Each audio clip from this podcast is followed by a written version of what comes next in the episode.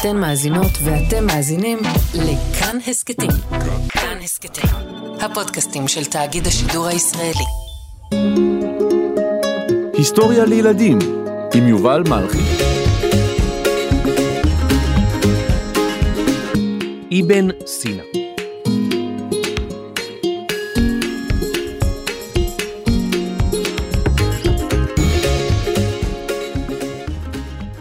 שלום ילדים, שלום ילדות. כשאנחנו אומרים מדענים ומדעניות, אתם בטח מכירים כמה. אלברט איינשטיין, מארי קירי, ליאונרדו דה וינצ'י, גלילאו גלילי, דרווין ואפילו הרמב"ם. אבל יש גם מדענים שתרמו רבות לעולם, ואף אחד לא סיפר לנו עליהם. היום אני רוצה לספר לכם על אדם מיוחד שחי לפני כאלף שנים, לפני כל האנשים שהזכרתי. הוא נחשב בתור מייסד המדעים, מי שהפך רעיונות מדעיים לנגישים לכל אדם. הוא היה רופא לפני כאלף שנים, והספרים שלו על רפואה שימשו רופאים במשך מאות שנים. הבעיה היחידה היא שיש לו שם קצת ארוך. קבלו בברכה את אבו עלי חוסיין אבן עבדאללה, אבן חסן, אבן עלי, אבן סינה, או בקיצור, אבן סינה.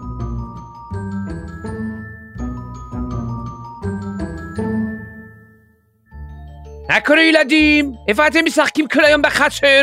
בואו מהר האוכל מוכן. בוא בוא, נו, אה, אבו עלי חוסיין, אבן עבדאללה, אבן חסן, אבן עלי, אבן סינה. אל תבוא, האוכל מתקרר כבר, התקרר לגמרי, אני אחמם אותו שוב. אוי, מי נתן לך שם כזה ארוך, יא ביו בובולו. אבן סינה, או אביסנה, כפי שהוא כונה באירופה, נולד באימפריה הפרסית בשנת 980. אתם יודעים איך נראה העולם אז? הוויקינגים פלשו לאנגליה ובנו מבצרים עגולים. אמריקה עדיין לא התגלתה. האימפריה הביזנטית או הרומית שלטה באירופה וחלקים מאסיה, והעיר קונסטנטינופול, היום איסטנבול שבטורקיה, הייתה לאחת הערים המפוארות באירופה.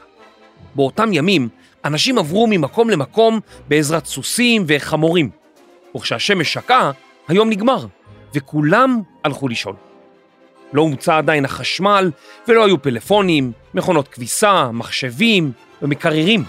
וכמובן, לא היו מכשירים רפואיים, דוגמת הסטטוסקופ, לשמוע את הלב, מכשירי הדמיה כמו מכשיר הרנטגן, ותרופות שנוצרו במעבדות.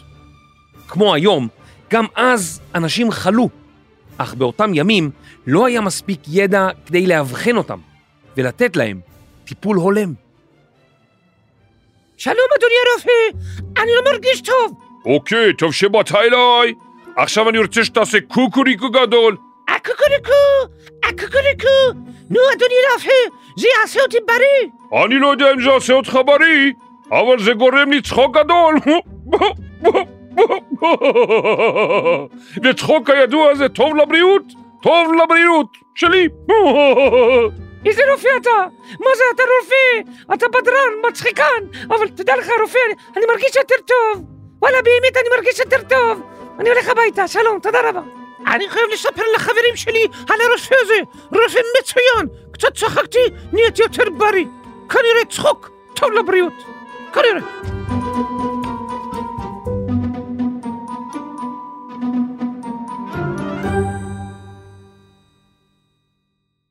אבן סינה נולד באימפריה הפרסית, באזור שכיום נחשב לחלק ממדינת אוזבקיסטן. אוזבקיסטן שייכת לאחת מחמש מדינות הסטן, שפעם כולן היו שייכות לברית המועצות, וכיום הן מדינות עצמאיות.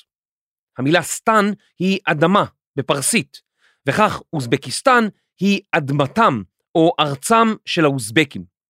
נראה אם תוכלו לזכור את חמשת המדינות, אוזבקיסטן, טאג'יקיסטן, טורקמניסטן, קזחסטן, קירגיסטן.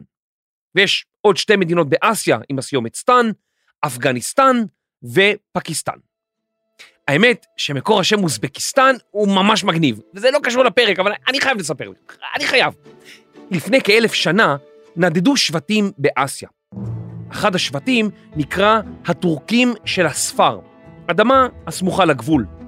בטורקית קדומה הם נקראו הטורקים של אוג'. המנהיגים שלהם כונו אוג' בגי.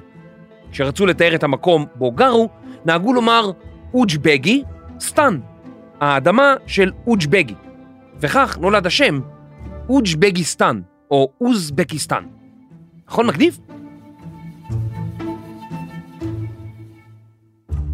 לפני כאלף שנים עברה במקום דרך המשי. זוהי למעשה רשת של דרכי מסחר שחיברו בין סין למצרים העתיקה ולאירופה. ערים רבות במרכז אסיה הפכו לעשירות. ביקרו בהן אנשים ממקומות שונים בעולם, וידע זרם אליהן ממזרח וממערב. אולי גם מדרום ומצפון, אבל ככה זה נהוג להגיד, ממזרח וממערב. כשאבן סינה היה ילד, נולד לו אח צעיר, והמשפחה היגרה לעיר הגדולה בוכרה, ששכנה על דרך המשי. אבן סינה לא הלך לבית הספר, אלא למד אצל מורה פרטי. הוא התגלה בתור ילד חכם מאוד, ועד גיל עשר למד בעל פה את הקוראן, הספר הקדוש לדת המוסלמית. בקוראן יש 114 פרקים שנקראים סורות. אבן סינה למד את כולן בעל פה.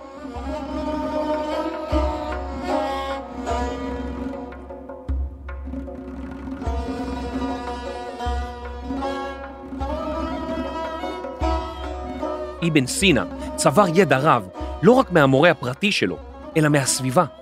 הוא למד חשבון מבעל המכולת, ונווד שעבר בעיר החל ללמד אותו על רפואה. אבן סינה הסתקרן, ובגיל 16 החל לקרוא על רפואה והתיאוריות של אותם הימים. תיאוריה היא רעיון שמסביר תופעה מסוימת. כדי לבדוק אם תיאוריה או הרעיון נכונים, עורכים ניסויים ותצפיות.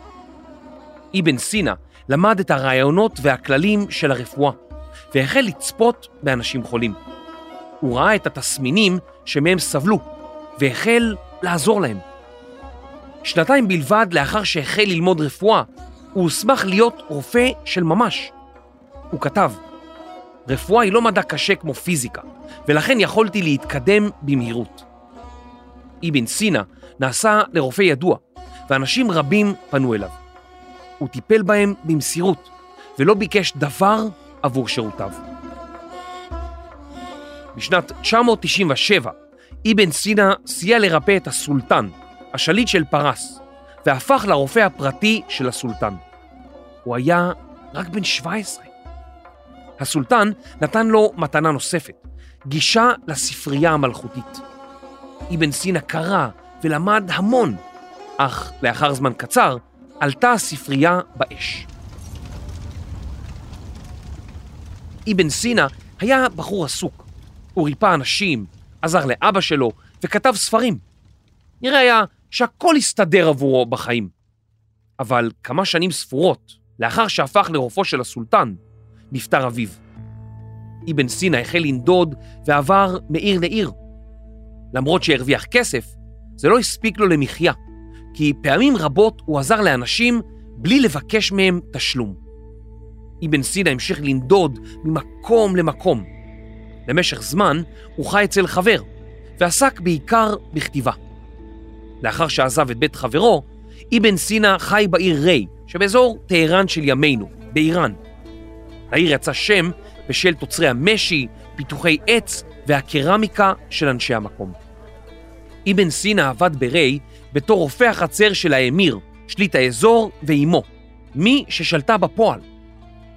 אך גם שם לא מצא אבן סינה את ביתו, ובשל סכסוכים במשפחת האמיר, הוא שוב נאלץ לנדוד. הוא עבד בשירות גבירה מקומית, אבל חזר להיות הרופא של האמיר, והפעם בדרגת וזיר, סוג של ראש ממשלה. למרות התואר, היו מי שרצו לפגוע בו, ולכן הוא התחבא בביתו של שייח' מקומי עד שהאמיר שוב נעשה חולה וקרא לו לחזור. לאחר שהאמיר נפטר, אבן סינה כתב לשליט העיר אספהאן כדי להציע את שירותיו בתור הרופא החדש. אבל האמיר החדש לא חיבב את ההצעה הזו ואסר את אבן סינה במבצר. לאחר זמן מה הוא ברח מהעיר כשהוא לבוש בתור דרוויש, איש דת מוסלמי. לאחר שנות הנדודים של אבן סינה, הוא חזר לאספהאן והעביר את זמנו לצד שליט המקום. הוא היה הרופא של השליט, אבל השליט נוכח לדעת כמה ידע יש לאבן סינה, ועד כמה הוא חכם, והוא הפך אותו להיות היועץ הפרטי שלו לספרות, למדעים, ואפילו יועץ בענייני מלחמה. לאורך כל הזמן הזה, אבן סינה המשיך לקרוא, ללמוד ולכתוב ספרים.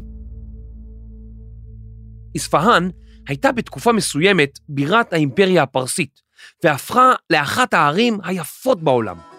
נבנו בה מסגדים מפוארים, בתי מרחץ ומקומות ללימוד, והייתה בה קהילה יהודית שוקקת חיים, שנהנתה מתקופה של פריחה וצמיחה. כיום, אספהאן היא העיר השלישית בגודלה באיראן, אחרי טהרן ומשהד. מספרים על אבן סינה שהוא כתב מאות חיבורים. הוא כתב בערבית, שפת המדע של התקופה, ובפרסית, שפת אמו. החיבורים בפרסית חשובים במיוחד, כיוון שהם שימרו את הפרסית כפי שהיא דוברה בסוף המאה העשירית. אבן סינה כתב על נושאים רבים, על רפואה, אסטרונומיה, מדע הכוכבים, גיאוגרפיה, פסיכולוגיה, מתמטיקה, פיזיקה ופילוסופיה. חלק מהחיבורים שלו הוא כתב בזמן שרכב על סוס. טוב, עכשיו אנחנו נרשום פה מצרך מיוחד איך מכינים כדור שעוזר לרפא כל מיני אלרגיות. לוקחים ורד, אוי, סוס בתדור מהר, אני כתבתי במקום ורד, יצא לי קו ארוך, סוס, טעית, אני, אני באמצע כתיבה. אוקיי, לוקחים ורד אחד, שמים אותו בתוך סינצין, אוי, סוס, התדור מהר מדי. אני לא יכול לעבוד ככה, אדון סוס. אני אחליף אותך. אני אומר לך, אדון סוס, אני, אני אחליף אותך. ת, יותר לאט, אני באמצע הכתיבה. אך, ילדים, זה מאוד קשה לכתוב כשאתם רוכבים על סוס. אל תנסו את זה בבית הספר. יש לכם סוס בבית הספר? לא? חמור? הפרד? יש לכם פרד? בבית הספר? לא? עדיף ככה. תכתבו על השולחן. שולחן לא זז. סוסי, מה אני אמרתי? אתה דורמר מדי. אני באמצע כתיבה. אדון סוס, תאט את הקצב, ליאן אתה כל כך ממהר. הסוס הזה קשה לכתוב על סוס, קשה מאוד.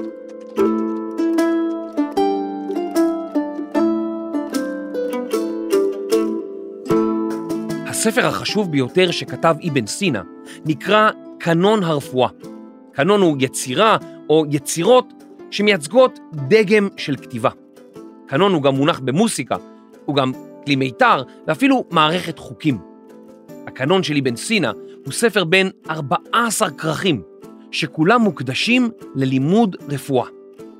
בשונה מספרי רפואה שנכתבו עד זמנו של אבן סינה, הוא חיבר את הקנון באופן מסודר.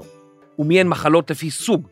לכל מחלה הוא צירף איך נראית המחלה, מה גורם לה, ומהם התסמינים שלה. תסמין היא מילה שמקורה במילה סימן. זאת אומרת, מהם הסימנים שבגללם אנחנו יודעים שמישהו חולה במחלה מסוימת.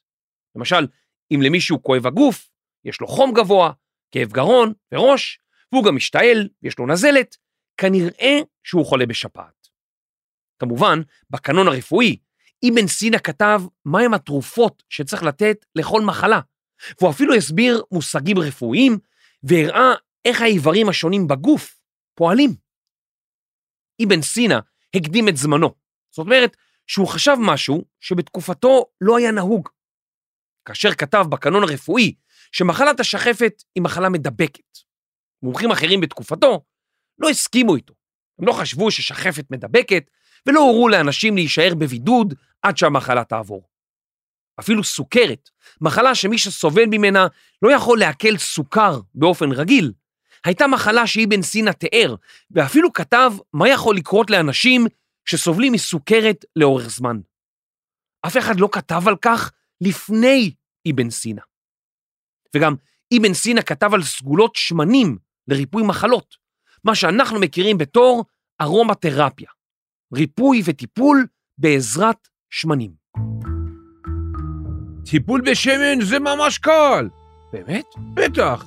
בוא בוא הנה, תן לי להרגיש את המצח שלך. איך אתה מרגיש? האמת שאני קצת רעב. אה, בבקשה, בבקשה, בוא תראה, בוא תראה, הנה, טיפול בשמן, בבקשה. אני חותך פה קצת משהו, אני שם אותו בשמן, רגע, זה, זה יעזור לי? בטח שזה יעזור לך, הנה זה כבר מוכן, קח, צ'יפס. צ'יפס. טעים הצ'יפס הזה. בטח שטעים, בטח שטעים. אה, באמת טעים.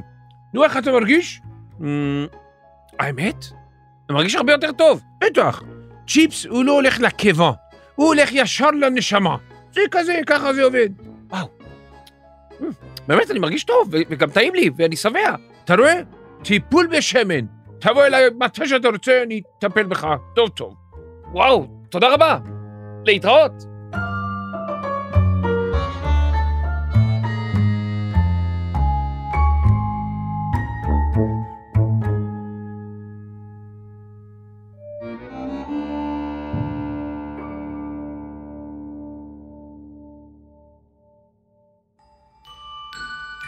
אבן סינה נחשב בתור מי שיצר את השיטה המדעית. זאת אומרת, לבחון מצב מסוים, או משהו, באופן שיטתי. לבחון את המצב לא רק פעם אחת, אלא פעמים רבות. להסיק מסקנות שמתאימות לרוב המצבים. למצוא שיטה לפתרון המצב, ולבדוק אותה לאורך זמן. וכן לבדוק מה קורה במקרים יוצאים מן הכלל, שדורשים פתרונות שונים ויצירתיים. כתיבתו של אבן סינה הייתה מקורית מאוד, בגלל שהוא לא קיבל דברים מאליהם, אלא חקר אותם, ביקר אותם, והגיע למסקנות. מה שהוא לימד את קוראיו לא הסתכם רק באנציקלופדיה לרפואה, אלא שהוא לימד חוקרים בכל תחומי המדעים איך לחקור. אחד מהנושאים שאבן סינה הקדיש לו מקום רב בקנון הרפואי הוא רפואת ילדים. הוא כתב על תסמינים שונים שמתחילים כבר מתקופת ההיריון ועד הלידה, והראה כמה חשובה בריאות האימא לבריאות התינוק שלה. הוא כתב כמה חשוב למצוא מיינקת, אישה שתניק את הילד אם אמו לא יכולה להניק. בימינו כמעט ואין מניקות, במקום זאת יש פורמולה, תחליף לחלב אם. אבן סינה גם כתב איך מחתלים תינוק וכמה אוכל הוא צריך. הנה מה שכתב אבן סינה על תינוק שמתעורר משנתו. כאשר הוא מקיץ משנתו, שימו את התינוק במקום מואר היטב, כדי שיראה את הכוכבים ואת הרקיע, והראו לו צבעים שונים, כדי שילמד להשתמש בעיניו.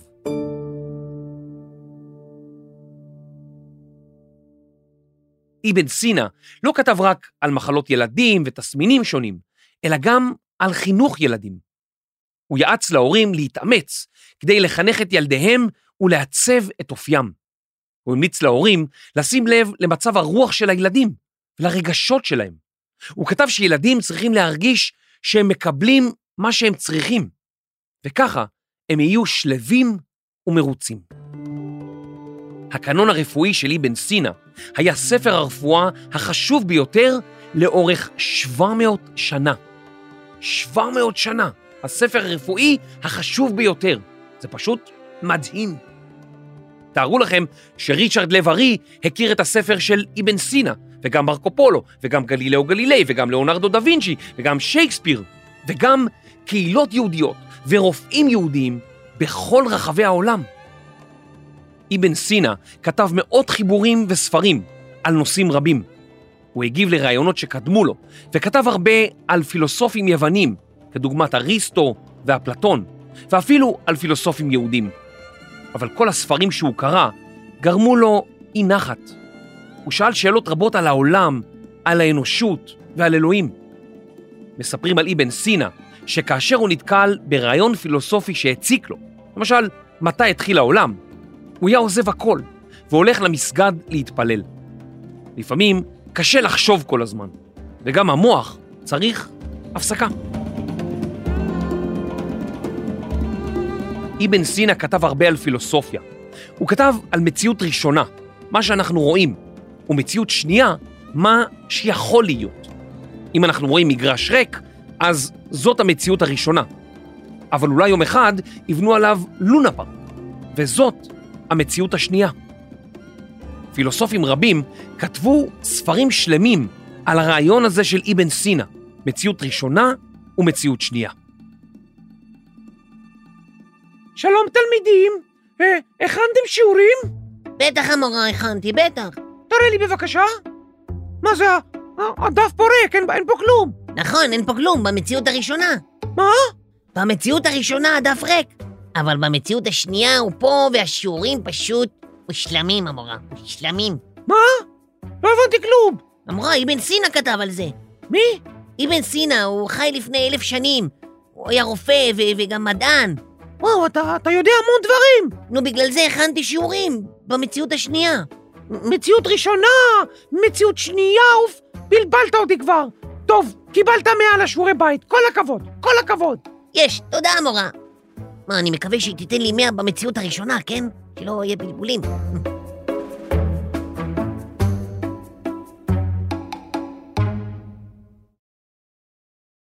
אבן סינא גם טען שלכל יצור חי יש נפש שפועלת קצת אחרת. לעצים יש נפש ולכן הם גדלים. לבעלי חיים יש נפש ולכן הם מרגישים וזוכרים. ולבני אדם יש נפש ולכן הם חושבים.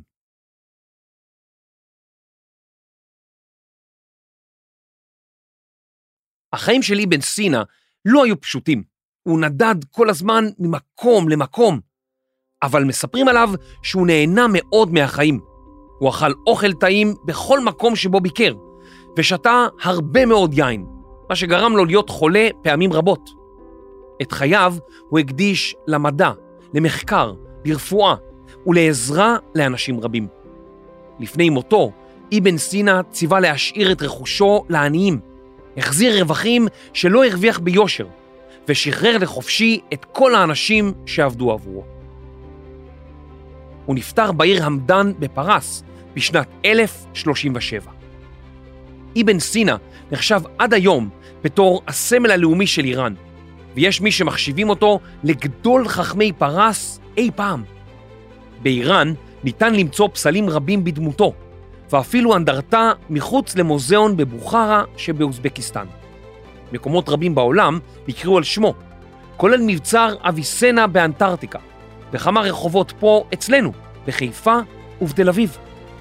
אבן סינא השפיע על מאות פילוסופים ואנשי מדע, כולל הרמב"ם, שקרא את הקנון הרפואי בערבית, בשפה שבה הוא נכתב.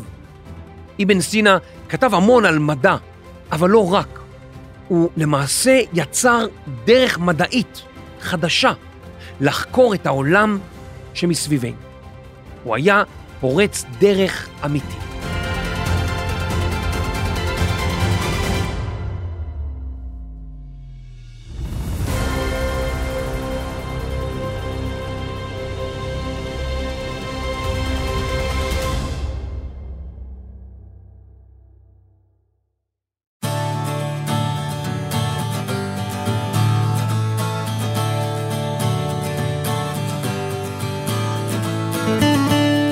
מחקר, כתיבה ועריכת לשון לקנון הרפואי. דינה בר מנחם. עריכה, קריינות ווזיר מתחיל.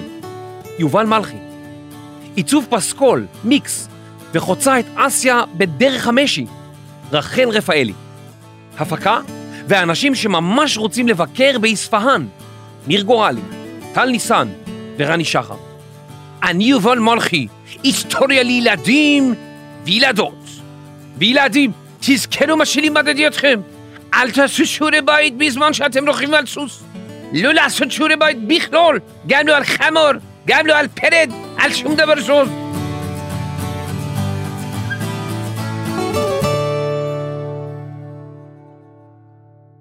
היי, תודה שהאזנתם. אני ממש אשמח אם תדרגו אותנו בספוטיפיי ובאפל ותשאירו תגובה. זה משמח אותנו מאוד. נשמח לראות אתכם גם בקבוצת הטלגרם שלנו, היסטוריה לילדים, שם תוכלו להציע הצעות ולשמוע מה חדש. פרקים נוספים של היסטוריה לילדים ניתן למצוא בכל יישומוני ההסכתים, באתר וביישומון כאן, וגם ביישומון כאן ברכב. תודה.